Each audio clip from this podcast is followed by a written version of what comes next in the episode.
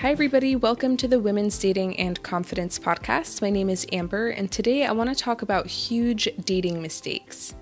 Before I get into that, I want to let you know that I'm going through a massive transition right now, and this is just sort of a life update. I just moved to Portland, Oregon from Santa Barbara, California, two days ago.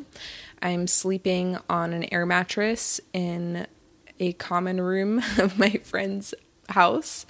And tomorrow I'm going to be moving into a different house with my own room and everything. Um, and then from there, I'll be looking for an, a different place um, just because I don't know the area at all. So I just got something month to month so I can take my time and look for a good apartment. Um, but, anyways, I'm just swimming in a massive sea of uncertainty and transition. And thankfully, I have like my core people here, um, the crew from the Social Confidence Center and Dr. Aziz, and that's been really amazing to have them welcoming me here. But I've also just had this feeling of homesickness, and not homesickness necessarily for Santa Barbara, but just that feeling in your body. And like, I remember feeling this when I would go to summer camp in middle school and in high school and just really missing home and feeling like you're not at home. Um, and just feeling really disoriented like it's such a big city and i just have no idea where i am right now. And in addition i ended a dating situation relationship with somebody that i had just recently met in santa barbara and really connected with and I was really sad about ending that. And I will definitely share more about that. But today, I had my first day working at the Center for Social Confidence officially full time. Um, I've been working with them for two and a half years, just doing coaching sessions for some of their clients. But I joined full time today and I've been feeling anxious, I've been feeling sad, I've been feeling uncertain and disoriented but as soon as I walked in the office, I just had this feeling of home. Like, okay, this is where I'm supposed to be. And it just felt intuitive and it was so nice. And I, yeah, and I just, I know I made the right decision. Um, but, anyways, it's only been two days. So, yeah, well, anyways, let's talk about huge dating mistakes for now, and I will be happy to share more later on. The first dating mistake is that it's too hard to please you. And this is a mistake that comes up pretty frequently because we hear a lot about having high standards and honoring yourself and playing hard to get.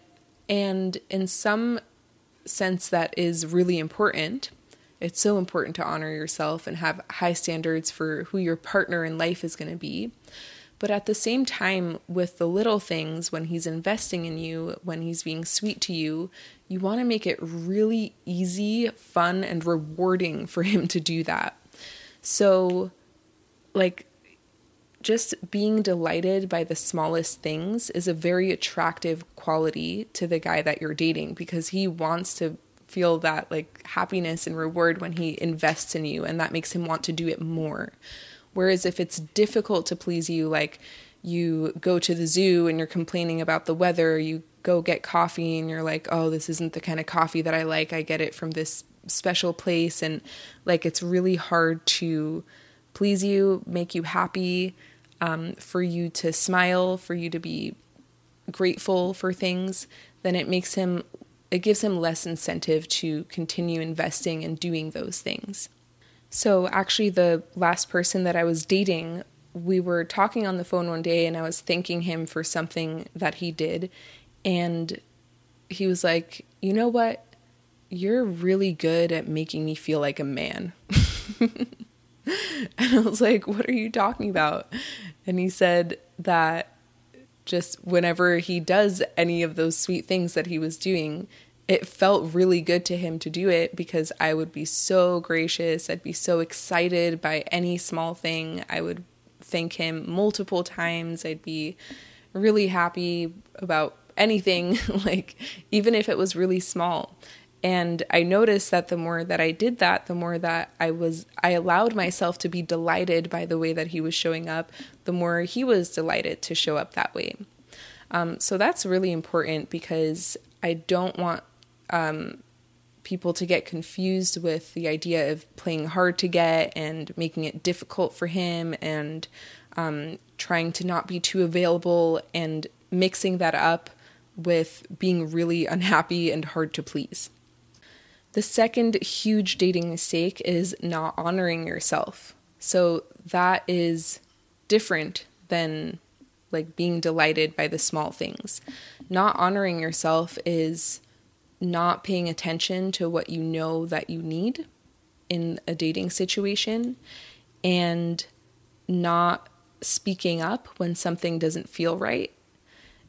It's avoiding those uncomfortable conversations that we spoke about. It's avoiding being afraid of losing him or, or the relationship or the connection, and therefore sacrificing your own needs and desires. So we can obviously see how that would lead to trouble, especially over time. But it also is a mistake in the sense that it kills attraction. Um, when you don't honor yourself, when you don't respect yourself enough to set those boundaries, to have those standards for the way that somebody shows up, then they start to lose respect.